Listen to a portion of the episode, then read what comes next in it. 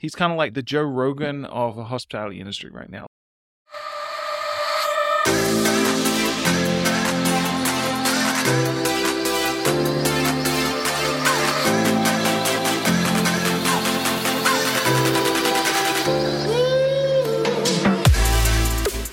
Running a short term rental business is challenging and time consuming.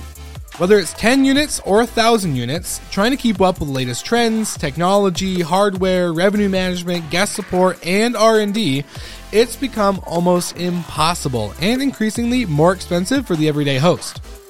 On top of that, all of this tedious work does not allow you to focus on what matters most, and that is your guest. Luckily, this will no longer be a problem. Introducing Jurny's MOS, the newest and most advanced tech solution in hospitality. Jurny's MOS provides you with a one stop solution that will automate your entire operation and take care of all of your back office work, allowing you to fully focus on growing your business the way you want to. To learn more about MOS, visit Jurny online at jurny.com. That's Journey, J U R N Y.com.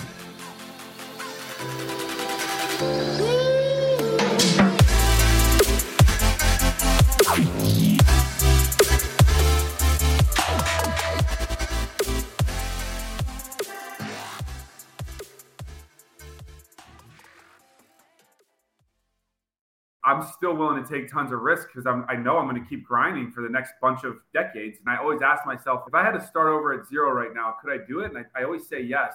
Now, if you have uh, a family or some kind of other obligations, maybe you can't take as many risks as I do. But outside of that, take chances, open things, start companies. If they fail, try again. But I think that we as a people, for whatever reason, are just so consumed with failure and, and all and this horrible thing. What does it mean about me? What does it mean about me as a person? What are people going to think? How will I ever bounce back? How depressed will I be? I'm not thinking about everyone's going to see that I failed or people are going to look down on me because things didn't work out. Whatever. It's done and uh, it's on to the next thing. And I think if you look at the most successful people out there, you will find that they failed a ton and I think that people hold themselves back where they'll either fail once or not try again, or they'll succeed once and not try again. Meaning, like they'll open that one business or that one restaurant or one bar, and it'll go great, and they'll say, Great, I did it. I have this thing, and here I am, and that's great. Whereas the mindset, for me at least, and, and for people that want to go further, should be both should just be a, a way to keep going. You failed, you keep going. You succeeded, you keep going. And so you learn things both times. And what I've learned, of course, is you tend to learn a lot more when you fail than when you succeed. But you should just keep going. And, and failure should not have this stigma that it's the end of the world because the way that things are set up for us, thankfully, you can fail and you can start another business the next day uh, or that day. So that's been a big thing that I've learned that's really resonated with me in the past year that look there there was failures in the beginning seven or eight years ago i let those failures hurt me now i'm like this failed let's put something else there and see if it works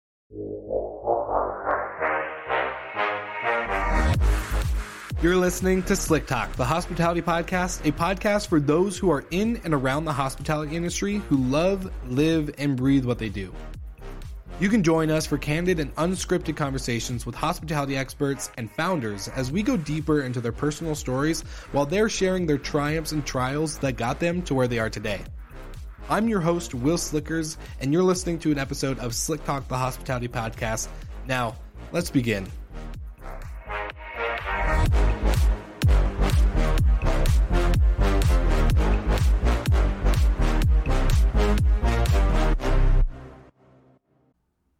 In hotels and vacation rentals, the top complaints or issues are noise, garbage, and parking. I may not be able to solve all of your parking and garbage problems, but I could definitely help with your noise problems. And that actually might just help your garbage and parking problems too. So, NoiseAware is the only 100% privacy safe noise monitoring solution that property managers and owners can use in order to ensure they avoid parties and other issues happening at their property. You won't get notified when a plate breaks, but if you have a little quiet get together that kind of gets out of hand, like this, then NoiseAware will give you the peace of mind to ensure that you and your property, and of course, your profits, are protected.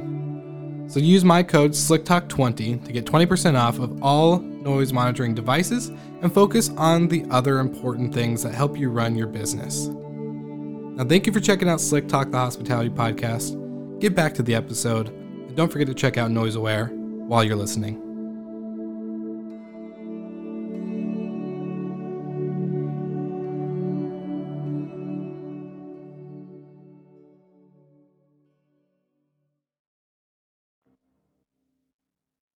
All right, everybody, welcome back to another podcast on Slick Talk, the hospitality podcast. I'm with Scott Parker, who is the founder of Scott Parker Brands, based out in Arlington, Virginia. You're a restaurateur, entrepreneur.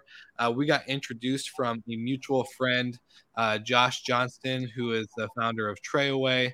Uh, we actually had him on the podcast years ago when I was just starting out, um, 2018 19. Uh, so very exciting to see that recommendation come full circle. But Scott, welcome to the show. How are you doing, my friend? Thanks, Will. Great to be here, man. I'm doing great. Another day. Awesome. Well, so you are a founder, entrepreneur, restaurateur, all the ewers that you could add to a, a word, right?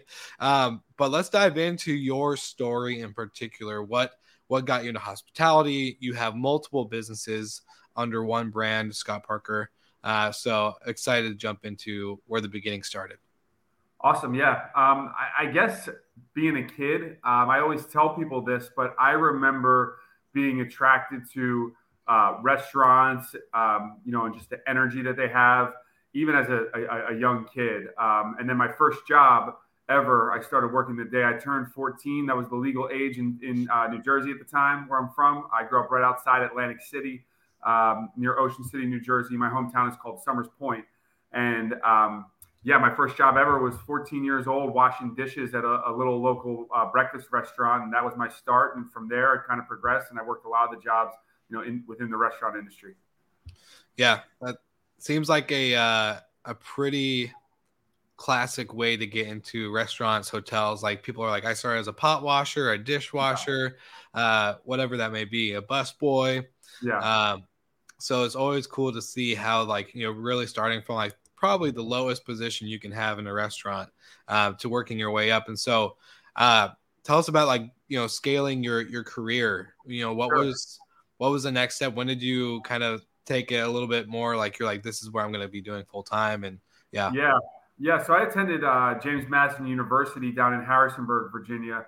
Um, and after that i went back to my hometown of Somers point in new jersey um, at that point, you know, I had my degree. I didn't know what I wanted to do, but where I was living was a small town. And so all my buddies from college were living in Arlington, Virginia, right across the river from DC. All were doing great professionally. All were having a ton of fun socially. And so I'm like, you know, I'll just give Arlington a, try. I was 24. I didn't know what I wanted to do.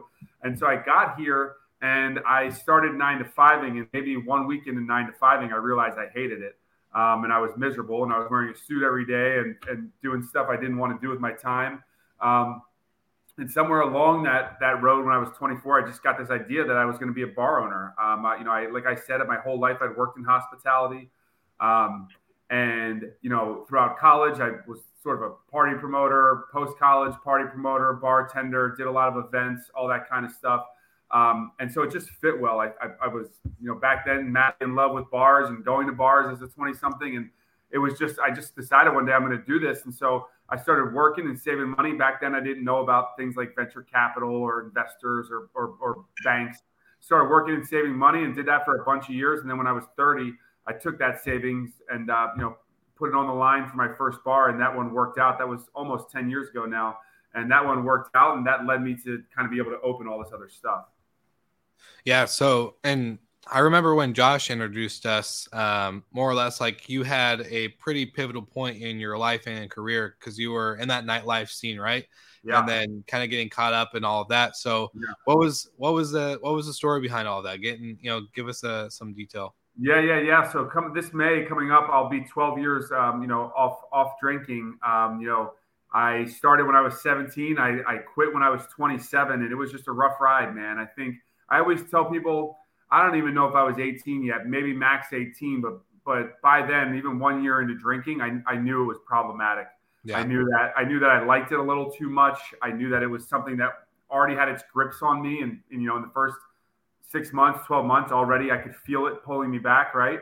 And then um, it was just a huge part of my life socially. Um, you know, uh, just just in general, I, I, really, really got into drinking. And I, you know, I always tell people it's sort the, the scale kind of tipped over those 10 years. In the first year, I would say it was like 99% fun mm-hmm. and uh, 1% misery because, you know, it's new and you're young and everyone's drinking and it's the new cool thing and you're having so much fun. And then maybe like 1% of the time, you know, you get a hangover or something bad happens, you puke, you know, something, something along those lines. Yeah. And then as I went through those years, it sort of tipped. And, you know, maybe halfway through, it was like 50 50, like 50% misery, 50% fun, right?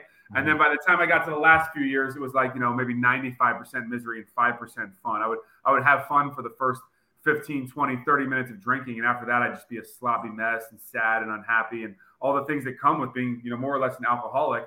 Yeah. And so one day I got to, I got to be, uh, you know, uh, 27, um, you know, going on 28 and I just had a, a bloody battle. I actually got into a fight and, uh, got my butt kicked and, and was a bloody mess. And I woke up the next day and realized it's just not who I wanted to be anymore. I'm not a violent person anyway. I just, you know, alcohol made me into a monster. And uh, yeah, so that that ended when I was 28, and you know, then I, I kind of got that clarity that I needed to pursue what I wanted to do. And two years later, I got my first bar open. That's incredible. Yeah. So the, the, the, I think you and I also talked about on on your pre-chat more or less was you know there's a certain time in your life when you're like okay enough is enough with one thing right mine was smoking cigarettes because I was in the army and also drinking as well but not as much uh, to the point where I was getting in, into you know the the trouble of of all all of that um, yeah but you know there's just a point like especially when you know you want to do something greater than yourself which is you know in my opinion you know starting a business is one of those um, yeah. starting a family is another one and, and a few other things um, but you know when you want to get into doing something greater than yourself there's a moment internally i think that I, I don't know if i thought it or if you even maybe had a moment where you thought it but more or less it just you're like that's it and it, it was it was quit it was game over i i want to pursue this um, and so to see that you know you had that shift and change and within two years you said you saved up how much in order to buy it yes i, I saved up about 125 grand in those five years just waiting tables and yeah. um, then i used that money to secure a larger loan and put that in and got you know uh, became a 50% owner of my first bar and restaurant and and that was the one so yeah but yeah but to your point it, it wouldn't I don't think I ever would have got there if I hadn't stopped drinking. I, I was yeah. still working hard while drinking for sure and saving my money, but I just couldn't put the pieces together. And I, and I definitely was not the type of person that would have be, you know, of sound mind and body to run a business. 100%. Yeah. And so what was when you opened, because you said you opened what, around 30, 31 ish? 30, yeah. Right when yeah, I turned 30. 30. Yeah. Perfect. So when you opened and you're, you're living the sober life and, and bars are not like it, hospitality in general like we like to go out we like to you know have good food and a good experience we're experienced people right so we like to go out and do it um, what was was there a bunch of big challenges with that you know especially being a bar owner? Or what was or were, were you pretty clear headed from from that point on? Yeah I, th- I, think it was just really hard in the beginning just socially and for social um, situations. Like for example my little brother got married like four or five months into me being sober. I used to always agonize about things like you know christmas and holidays and birthdays and weddings. You know, a lot of people, my, my family's a, what I would call a party family. You know, they like to have a few drinks. Um, and so I used to agonize over that stuff. But, you know, alone when I was with myself, I think I was lucky because I knew at that point I hit my rock bottom moment that I mm-hmm. knew this is it. Like you, you I can't do it. Um, I'm not, I'm not a drinker. I'm not, I can't drink ha- happily. I, I knew that was it. And then once I sort of got that clarity, sort of slowly weaving it into, uh, you know, my, my work life. And I think that I was about a year sober when I finally started to really push and and I approached my current uh, partners on on you know my idea and, and all that kind of stuff. And so it, it just took time and it kind of happened at the same time that I got sober at the same time that I really kind of got the clarity as well to finally move forward and do what I wanted to do in business. I love that. I love that. So starting bar number one, what was the next, I guess, big aha moment because you're you're running a successful bar, you're young, you're you're hungry, your your your mind's clear now, right? So yeah. what what uh you know your your brand is called Scott Parker Brand. So what how many brands are under you and and kind of different concepts and and overall different industries? Yeah, so there was a couple aha moments. The first one, I was like probably three or four months into my first bar, and I actually had kept my nine to five mm. uh, because I just was worried, you know, that it wouldn't work. Um, and you know, we were it was new. The bar was new. We were still working through everything, and I, I wasn't sure exactly how well we were doing. You know, there was we were really slow the first month, really busy the second month. So you know, really busy the third month. So I wasn't sure exactly how we were doing. We we're tracking the numbers, you know, whatever. But it was only only a couple months of data. It wasn't like it was a whole year. And one day, my boss at the time pulled me into her office, and she said, "Hey, um, you know, I think that you haven't been working as hard as you normally do." Uh, because what I was doing was I was basically working at the office. Then at lunch, I would drive to the restaurant, work at the restaurant for lunch, make sure everything was good, drive back to my nine to five, then drive back at night and work at the restaurant. And so she was like, you know, I, you haven't been here as much, and there's people saying that you own a business now. Is that true? And I'm like, uh, yeah. And she's like, well, what is it? And I'm like, well, I I um I own a bar now. And so she was she was like, well, this isn't going to work. You know, it doesn't work for us for you to own a business and run at this company. So she fired me. And I went to my partner and I was like, dude, like I'm fired now. Like I hope this bar we have here works because I'm fired. And then he showed me on paper. He was like, listen, man, like we've only had a couple months of profit and loss statements. Um, but let me show you so you know what this means. And he kind of showed me how the numbers would work over the course of the year. And I realized I don't need my job anymore. Um, you know, we were just kind of building the bank account at that point. We haven't done any profit distributions, but but then once I saw it on paper, I realized, all right, I, I don't need my job job anymore, right? And then maybe um, the next aha moment was like five or six months down the road, just doing this and realizing like, you know, this is what I always wanted. Um, you know, was to be a bar owner, and I sort of wanted it, but didn't know for sure I could do it. And now I've got it, and so it clicked for me that um, you know maybe this is something I can do again. At that point, we were in the first year we were like the busiest bar in the state of Virginia. We would get data and stuff from people. We were selling more alcohol than anyone. This is 2012, 2013 and so then it kind of all clicked for me like, you know, you're not just doing this, but you're doing a pretty decent job at it. Maybe you can do it again. And mm-hmm. then I started to do other restaurants. And then after doing other restaurants, I started to do other small business projects. So the big question for all the listeners is probably how many businesses do you guys have? How many locations? Yeah. what, what, what's the overall umbrella look like? Yeah. So right now, I believe that it is 18 stores currently. Um, it should be, um, I'd have to do the, the, numbers. My math might be a little bit off, but it's seven restaurants. Um, we have seven dog daycare. I'm sorry, we have four dog daycares open. That's that's something that we got into. We have three barbershops open, uh, two boxing gyms, um, a dispensary store in DC. Uh, is that it? I don't know what I'm forgetting. We're working on other stuff. And what we've just tried to do is find new industries that we can weave hospitality into, right? So mm. when you go into our barbershops, it's not just a, a haircut, but it's a hospitality experience.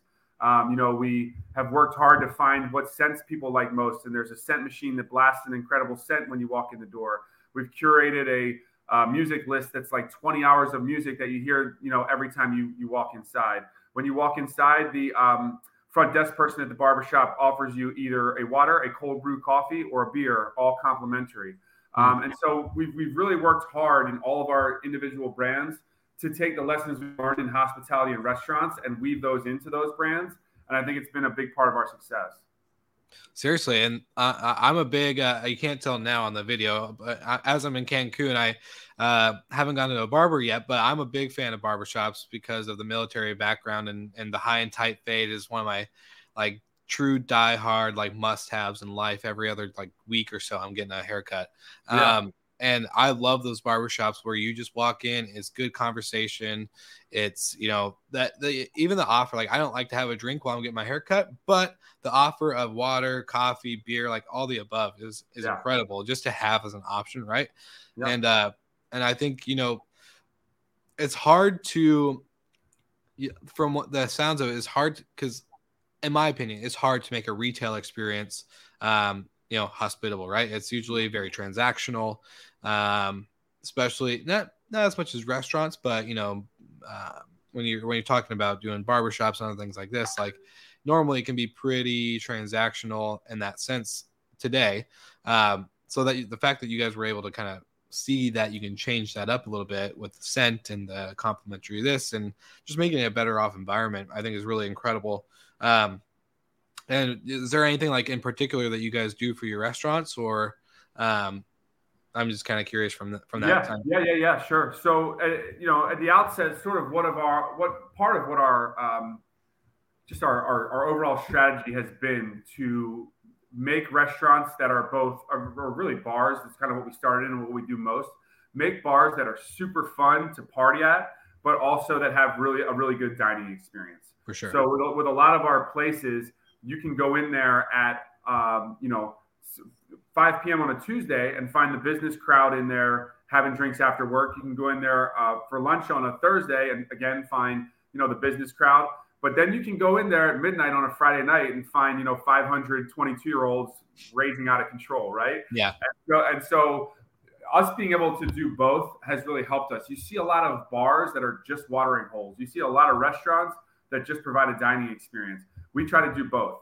Um, you know, and, and that has been a big driver for us for, for our success in, in a lot of our concepts. Um, and then outside of that, you know, another one of our big strategies is just hiring great people and really inspiring them and motivating them to, to fall in love with the restaurant and work hard at what they do. Um, we've kept a lot of the same great staff, of, you know, all these years, past bunch of years as well. Oh, that's awesome. And for, you know, I think you kind of touched on a point, you know, on Tuesdays, you can find the business crowd. Like, I, I think we all know, you know, restaurants created happy hours, right? In order to drive more business on the off days that weren't Friday, Saturday, Sunday, even uh, maybe some Thursdays, depending on if it's a three week, three day weekend, uh, you, know, all that good stuff.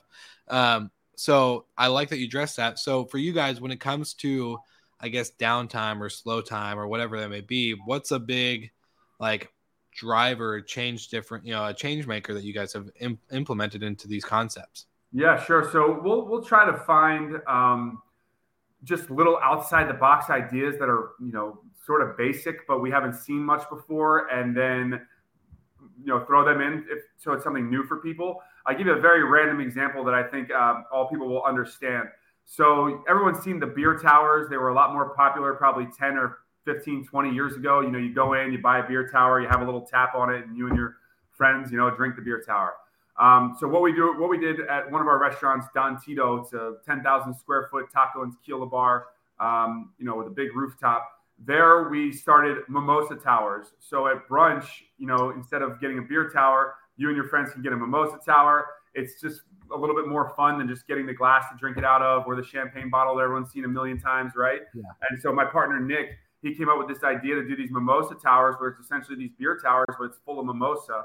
Um, and even just something basic like that, it's very, you know, it's not like it's this, uh, you know, it's not like we, we, we reinvented energy or came up with some incredible new tech. It's, it's just taking what's already being done and changing it. So we've tried to do stuff like that. And we've, you know, little things into our, our experiences that are different and people really take to it.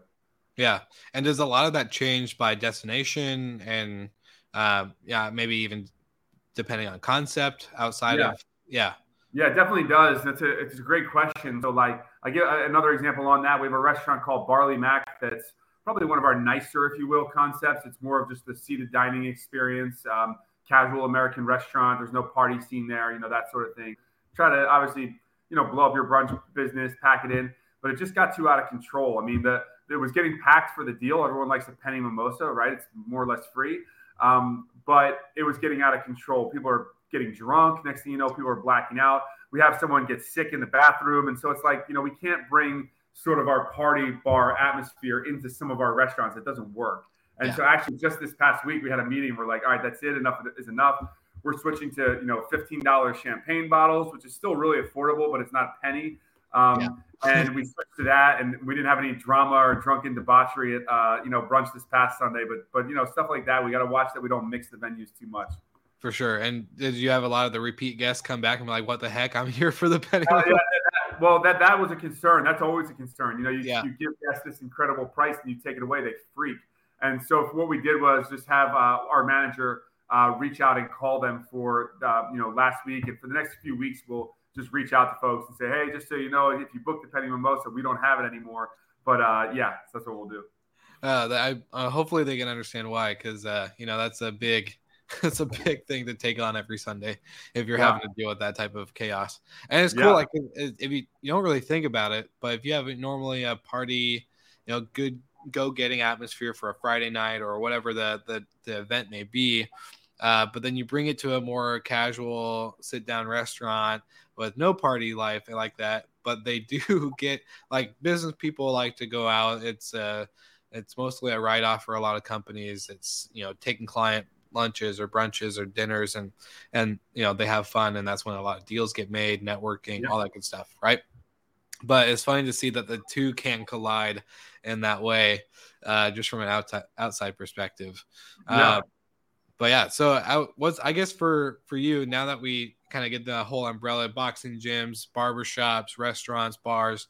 Um, I guess you know your biggest takeaway in the space or as a founder in general. You know, creating so many things like obviously that's a lot of work. It's like me having 18 homes that I'm running by myself and and having cleaners and maintenance people and all that stuff. So I guess what's been the biggest takeaway as you built this empire of of different brands and different segments of of experience, right?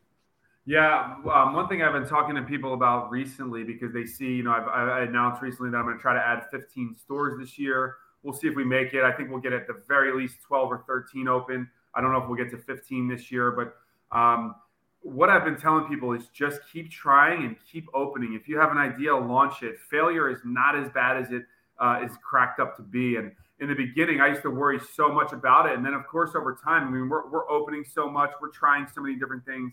We're not going to be successful at everything, not even close. Um, so stuff is going to fail. Uh, and I think I've realized in time that that's just not a big deal. Um, yeah. You know, as long as you're, I should say, I should, I should say that with a caveat. As long as you're willing to try again and work hard, it's not a big deal. You know, I'm, I'm at a place where I'm coming up on 40 this summer. Um, you know, and it works. Hundred percent, and yeah, I like that you said that because like a lot of the founders that we interview on on the show or just meeting in person or whatever it may be, you know, their success story is not just that one story, right? They got tons of failure ones in, in the past. Um, I personally like had a failed show for an event company. I was 19. I took on way too much debt. I had no idea how to compete with Uber. Um, and I had no idea what the hell I was doing. More or less, I just liked hanging out with people and I liked taking them places because it was fun. Yeah. Um, but at the end of the day, like complete complete failure. Like I yeah. took it took me years to recover from that. And so I think, um, yeah, a lot of people are, and I don't know about you, but do you, did you ever like struggle with other people's opinions on on your life and how you should live? The expectation of you know yeah. Scott needs to be I, my expectation growing up was Will's Will's called to be a pastor, so he's got to be in church. He's got to be a pastor. He's got to do this stuff. Yeah. Um, and a lot of people, I don't think, are like fully cleared to to recognize that that self awareness of like, shoot, that's somebody else's expectation on my life, not not my own. Um, yeah, I, I, I, agree totally, and and I think going to college kind of um, really brought that up because when you go to college the only thing people want to know is, at least back then, now entrepreneurship is a lot more popular, but at least in 2005 when I was graduating, all people want to know is where you're going to work, what's going to be your career, yeah. what do you want, what job do you want to have. I was an English major, so the question was, oh, so you're going to be a teacher, right?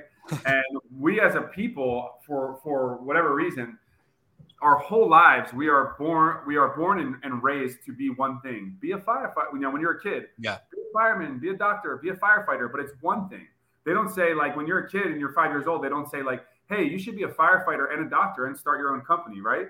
Because that we're, we're, we're designed, the whole system is designed to put us in these boxes. So sure. yeah, I, I thought I thought about it a lot along the way. Um, I definitely uh, struggled with what people thought for sure. Um, when I first opened my first restaurant, every, you know, all I heard was all restaurants fail. 99% of small businesses close in two years, but all the things you hear, right? And now it's funny. Um, then I succeeded once. And then I would hear from people, well, don't try to roll it out again. Like, you know, but you're going to be too spread thin. You're going to all this other stuff. And we did it again. Then when I left the restaurant industry, people would say, like, you're going to do dogs now? Like, what do you know about dogs? Like, you know, yeah. like, and then when I left, the, then when I moved on from the dog industry and did something else, they're like, well, you know, don't you think it makes more sense to focus on one thing instead of trying to be good at everything? So, like, the bottom line is people are, are kind of either doing one of two things. They're either regurgitating things they've heard before from said from a, a, million other people that now has become law in their mind, like stick to yeah. one thing or businesses fail. It's either that, um, or they're basically just saying that you know you should slow down, that you're doing too much. You're not, you know, you know, you should be one thing. And so it's like I, I don't, you know, I think that we all deal with that on some level, and it's just how much it gets into our psyche. But now I'm at the point where I'm just realizing, like, okay, I did pretty well in food and beverage. We're doing great in dogs our boxing gyms are on fire. The barbershops are packed. Like I'm not saying I can take over the world, and I'm not, you know, a technical guy. Like I said, I'm not going to go out and try to create the next Tesla or the next Apple. Mm-hmm. But I do spend a lot of time thinking about what can I do next, and what else can our teams do, um, and why should we limit ourselves? Why, you know, why should we say, oh, we can't go into that industry, or we can't go into this industry, or because that's all people try to do to me, and they were all wrong. Um, yeah. And so it's, it's like you know, going forward, what am I going to listen to?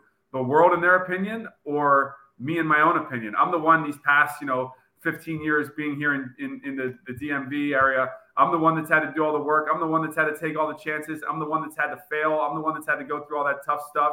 And I'm the one that believed when no one else believed, right? And so I look at it now and I think to myself, like, you know, if someone's going to tell me, uh, you know, this is a bad idea or that's a bad idea or whatever, uh, you know, it's hard for me to listen now unless it's some, someone I really feel has been there before and done that and realized those things. But, you know, that you hear the, the saying, you know, uh, man or woman in the arena. You know, whoever's in the arena is the one in there fighting the fight, but then they've got 10,000 people outside the arena watching the arena and giving their comments, but they're not getting in the battle, right? Yeah. Um, they're not getting and, punched in the face. Yeah, exactly. They're not getting punched in the face. They're not throwing the punches. They're not getting yeah. tired. They're not getting knocked down. We are. And so it's gotten to the point where I've just been always now starting to ask myself, you know, do you feel this can work? And are you willing to go through all the bad moments and all the pain to get it to the place it has to be? And if I can say yes to both of those things, then I'm going for it. For sure. And a, a question that's kind of popped in through my head is do you guys have like an internal team that just always works with you on every business and then you disperse different teams to each one or do yeah. you have just start a new team every time and then you know off to the next what's that kind of yeah. process like for you yeah man so so people always ask me that and it's a great question because we do so many different things yeah um, and and the, and the answer is it's it's yes at times and no at times. And so one of the challenges that we have is um, each one of my businesses is with different partners, and so right there, obviously, it creates a, a, little bit of a challenge. You know, the food, the food and restaurants with one group, the barbershops with one group, uh, boxing with another group. So right there in itself creates sort of a challenge. But what we, but luckily, what we are able to do is we do leverage a lot of the same professionals for each one of the brands. Um, so for you know, marketing and social. There's one team we're, we're using a lot now for website and everything web. Uh, there's one team that we use on absolutely everything. Uh, legal, we're, we're, working with, for the most part, the same lawyer across the brands. Uh, contractors, one or two of the same construction firms are building out all our stuff, right? And so it's a little sticky and a little tricky for me because the brands are not all sort of commingled and, and yeah. uh, you know, not all the same partnerships. But to your question, we have been lucky and been uh, successful at taking a lot of the brands uh, or a lot of the professionals and having them work on various things. And they've been kind of what we talked about in the previous question. They've been surprised too. Like I'll call my lawyer and just be like, "Hey, man, we're going into the dog business, so I need you." Uh, hey, we're launching these barbershops, or hey, we're going to open, you know, five more playful pack dog daycare centers this year, and they're just like, what the hell? Is it? Like they're they're, they're getting confused and and uh, surprised too. But uh, but yeah, to your question, a, a, lot of the same professionals we're leveraging, we're leveraging through through all the brands. Um, it's just a little we have to jump through hoops sometimes because it's different partners in each one. Yeah, and I have kind of two more questions because the obvious. I was hoping we can go through one whole episode without mentioning COVID, uh, yeah. but I'm kind of curious. How was that? You know, yeah. be, obviously, I feel like you guys are. Pro- if you're talking about opening, you know, 15 more yeah. stores, then I'm I'm sure you guys are doing fine. But what was that? You know, the impact there. What big lessons learned? Um, new strategies you guys applied to to recover or to stay open. What what was that like? Yeah, so like like so many restaurants and bars nationwide, we definitely leaned hard into like the cocktails to go program. Yeah. I don't know how it was, um, you know, in every jurisdiction, you know, in the, in the country, but I know in many parts of the country they were sort of loosening up those rules so that uh, people could sell cocktails to go. So we did stuff like that. Um, we also got very lucky where we are, and it was very interesting because we are, uh, you know, Arlington, Virginia, as many know, is right across the river from Washington D.C. Um, but obviously, they're two different areas, two different rules, two different, uh, you know, everything is different um, with how politics work. Um, and what was so interesting was uh, DC shut down aggressively and it shut down hard. And that shutdown stayed for a long time. Virginia shut down for, I don't know, a month or two, and then it loosened up pretty quick. It's a, you know, business friendly state, uh, you know, that kind of stuff. And so it was just a, a bizarre thing because we have all these Arlington restaurants and bars that frankly, even two or three months into Corona, were packed um, with you know 20 and 30 somethings drinking and getting after it. And then yeah. right across the water in DC, you have everything shut down. Yeah. And so I, you know, all my friends in the industry over in DC, and then even our, our the, the properties that we own in DC too, um, we're just going crazy. Like, man, we're getting killed here. And then the Virginia bars and restaurants, uh, for better or worse, uh, luckily for us, we're in some cases thriving. Um, mm-hmm. Now it depends on what they were. So I'll give a couple examples. Um, but my bars that that serve mostly that younger crowd, they were packed. Uh, even the even the summer of 2020, they were packed, no question. Um, the the restaurants that serve the business crowd were dead, and some of those are still hurting. Uh, you know, we have one restaurant that I, I, referenced early on in the program, Barley Mac, and um, Barley Mac serves. So I would say like 70 or 80 percent of our business at Barley Mac is either corporate lunches, corporate happy hours, uh, corporate events, big corporate dinners, uh, you know, whatever. You know, call it what you want, but the business crowd is like 70 or 80 percent of our business, right? Sure. Um, and if people are not in offices, we're struggling. So that's only one or two of our properties, luckily, that are, are still going through that. And they are truly just going through it because of office. Nothing else has changed. If offices come back, we'll do great again. Mm-hmm. Um, but that, but that's kind of where we are now. Outside of those two, uh, knock on wood, for the most part, everything is profitable right now. Some things are barely profitable. Um, the great majority of our properties and, and, companies are doing pretty well, and then a, you know a bunch are doing extremely well. Uh, yeah. We're obviously super thankful for that um, and, and, humbled by that. Uh, and Corona taught us, and you know, kind of what, you and I were talking about five ten minutes ago. Corona taught me that the world is going to, you know, explode in your face no matter what you do. So why not take chances and hope that they work out? And if they don't, you deal with it, right? Yeah. And Corona really woke me up to that. I had um, you know, I actually had a guy I knew that was 27 years old that died from Corona. We had a barber. Uh, then we also had a barber uh, who was a recovering addict, and being at home was really bad for him because he wasn't busy. He relapsed and died in like the second week in Corona. Um, so yeah, so we, we went through it. I went through it personally, and it kind of just woke me up. It, it really Corona really made me realize as an operator and as a person that that the the old cliche that life is short we're all going to be gone soon. Uh, you know, you might as well live the life you want. You might as well take chances because even if you don't take chances and you play it slow and safe, something like Corona can happen and crush your world anyway, right? Yeah. Um, and so, you know, having that stuff happen early on in, in Corona, and, and, it was kind of an awakening for me that, like, you know, I'm almost 40. Um, you know, in another knock on wood, in another 40, 50 years, in the best case scenario world, right? I'm going to be gone. And so, if I don't take chances now and, and do the the things I want to do, then what the hell am I here for? And so, you know, Corona just just made me realize all that, and made me it kind of really pushed me to grow faster and bigger. Yeah, and I I recently heard a, a, a more of like a Cheers quote, you know, more of a you know, kind of a you know give a give a, a final word on on an event or something, but it's more or less like you know the goal in life is to die as soon as possible late as possible in the sense of like you know we want to die like live or live to the fullest but die uh, delayed. It was some kind yeah. of yeah, yeah. comment on that. I wish I knew it and didn't butcher it on an episode where we're recording.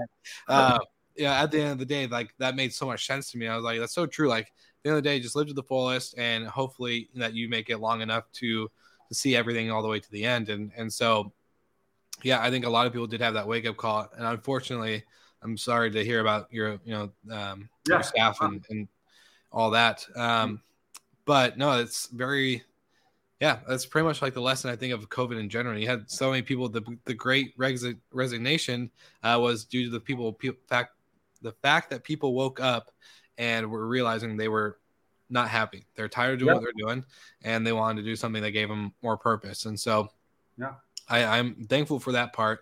And my, I guess my final question for you is, you know, creating so many different businesses inside different industries tying a lot of probably a lot of similarities in how you guys operate and look at them and and the perspective is but like what's your business plan write up like what's your, from you know idea to execution what what's that look like for you? Because i'm genuinely fascinated about how you can be opening up so many different things uh, and concepts. Obviously you know there's the power of delegation right? You got lawyers yeah. you got marketing you got web.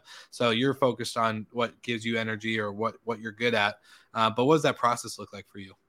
Yeah, um, you know, it's the, the first thing that I think people do when they want to start a new business is spend a lot of time getting excited about the idea and coming up with all the reasons that it's a good idea, right? People are like, oh, this is going to be so sick. There's not enough pizza places in this town. And uh, you know, my cousin's a chef and it's so good for this reason, and we're gonna we're gonna kill it. And my, you know, I know how to get the money. And like, they, the next thing you know, they're so drunk on the idea that they they don't even realize the reasons it's not going to work. So we kind of try to do a little bit of both. We we go over the idea and all the reasons it's going to work, but then you know, and and this has been kind of a struggle for me at first, not anymore, but a struggle for some of my partners to do it first because it doesn't feel good. And that exercise is well, let's spend the next hour coming up with the biggest list possible for all the reasons that this is going to blow up in our face and not work, right? Mm-hmm. And so we'll do that too. And after we've done both of those, then we kind of just leverage the two lists of, all right, here's all the reasons it's going to work. Here's all the reasons it's not.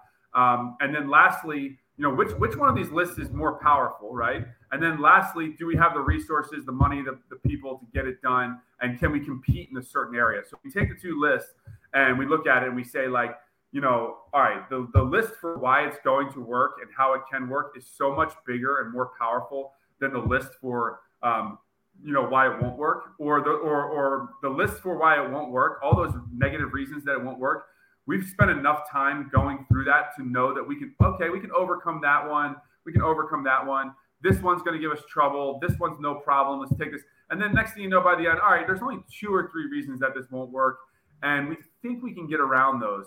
So if the if the list of all the reasons that it's going to work is so much bigger and more powerful than the the small list of reasons that it's not going to work, then we know we have something there, and then it becomes a resource game. Who's who are going to be the people? Who's going to put the money in? Where's it going to be? What's the competition like around that area? Um, and then from there, we start to slowly roll it out and figure it out. And um, you know, for us, it's just been a process that that helps a lot. I I personally have definitely been guilty along the ways. Let's say at this point, um, you know, I've opened maybe uh, you know, maybe around 30 things, and maybe there's been, you know, four or five like straight failures out of those 30. Like they just didn't work at all. Um, and in the beginning, I think we weren't doing that enough. I think we were we were drunk on our success and we were drunk on our excitement. Like you know, when I first when I first got my first bar and it was like the busiest bar in the state of Virginia, I thought I was going to do it a hundred times. I'm like, yeah, oh my god, I figured it out. We're going to have a hundred of these bars. And then I like the second place we did was a, a, tiny little steakhouse, and it was like it wasn't working. And I'm like, well, I guess I'm not going to do a hundred of these. um, and I, I, think we, we referenced that earlier on in the show is that success can make you foolish, man. You start thinking that you're on top of the world. You you know you're like, if I did this, I could do this a million times. And I learned the hard way. It's it's, it's not that way. Um, but to your you know to your question, we'll really try to beat ideas up instead of just get excited about them. And that can be hard because as any you know entrepreneur business owner knows when you're launching something new and you don't know if it's going to work you need a lot of stamina and you need a lot of blind belief because all entrepreneurs need blind belief because they don't know if it's going to work so they have to believe it does. No one else does yet right? Um, and so for us spending that time to you know it, does, it, again it just doesn't feel good to have an idea that you're excited about and then spend an hour writing all the reasons it's going to fail and you're going to end up miserable and you're going to lose money you're going to lose time you're going to lose credibility you know all those things. But doing that can really be a good exercise for us going forward and that's what we do. And so again if we if we take the two lists and the list of why we should do it is way bigger than the list of why we shouldn't do it. And we have the resources and the people and the passion to make it happen then we go for it. If we don't we don't. Yeah. Well, i love that too. And you can even look at that that list of negatives, right? And see what ones are in your guys' control, what ones aren't, right? Like you can't control the competition, you can't control a lot of the certain things about certain markets or whatever, but there are like internal things like, okay, if you know, you know, barbershops go out of business for this one particular reason, and it's something you guys can control by right. adding better hospitality, getting, you know, choosing a better venue and not just settling for a certain uh, you know lease or area that you have to you feel like it has to has to be done there's a lot of things you can you can really control inside that and i think a lot of people uh, listening maybe uh, would look at do start doing the listing and be like well the list of negatives outweigh the the positives but then they didn't look at the half of the things on the negative that they really can fix and change and implement yep. differently um, you know, and then make it, you know, sort of half of or a double the longer size of a the positives, you can cut that in half and, and make it more of a positive than anything. Um, Absolutely. Yeah. So that's very interesting and, and exciting. And it kind of makes me want to go start, you know, five more different concepts and, and it's, it's, probably not right now, but uh, in the future, once we get there. Um, I, I love to ask this question to uh, every guest, and that is for everyone who's listening, who's enjoyed the conversation, who's enjoyed you know hearing about your story. What's the one place you'd love to send them if they you know had one opportunity to click on on anything. Yeah, just uh, my Instagram is just my name at Scott Parker. Uh, it has all. It doesn't have all. It has most of my companies on there in my profile, and then it has my personal website, scottparkerbrands.com, on there as well. So if you use Insta, you can find me at, at Scott Parker. It's just my name, and then you can find all my other stuff there. You can send me a DM. I still take calls and do meetings with anyone that wants, um, you know, small business advice, entrepreneurship talk, that kind of thing. So uh, I'm always available, and I appreciate the opportunity, man. It's been great catching up. Of course, yeah. I just want to say thank you for being on the show, and then, uh, of course, to all you slick talkers out there that are listening, you go ahead, like and subscribe to everything Scott Parker. Follow him on Instagram. Follow all the businesses there, and of course, we'll see you all again next week.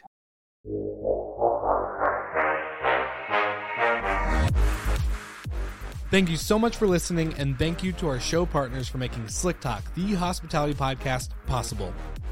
We hope you enjoy the show, and we would love to connect with you outside of the podcast.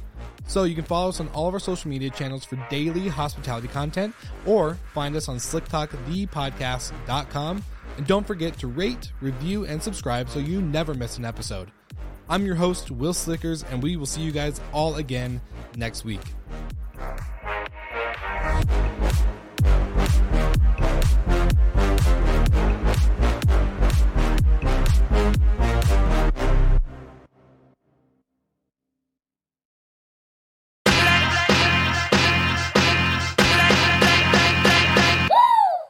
What's up, everybody? If you've gotten this far into the episode of Slick Talk, the hospitality podcast, then you are amazing and thank you so much for tuning in.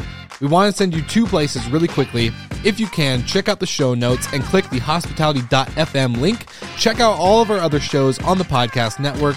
And don't forget, if you have someone that you want to hear on the podcast, then fill out the guest fill out form so that way we can get them on the show. Thank you so much for tuning in, and I hope you enjoy another episode of Slick Talk, the hospitality podcast.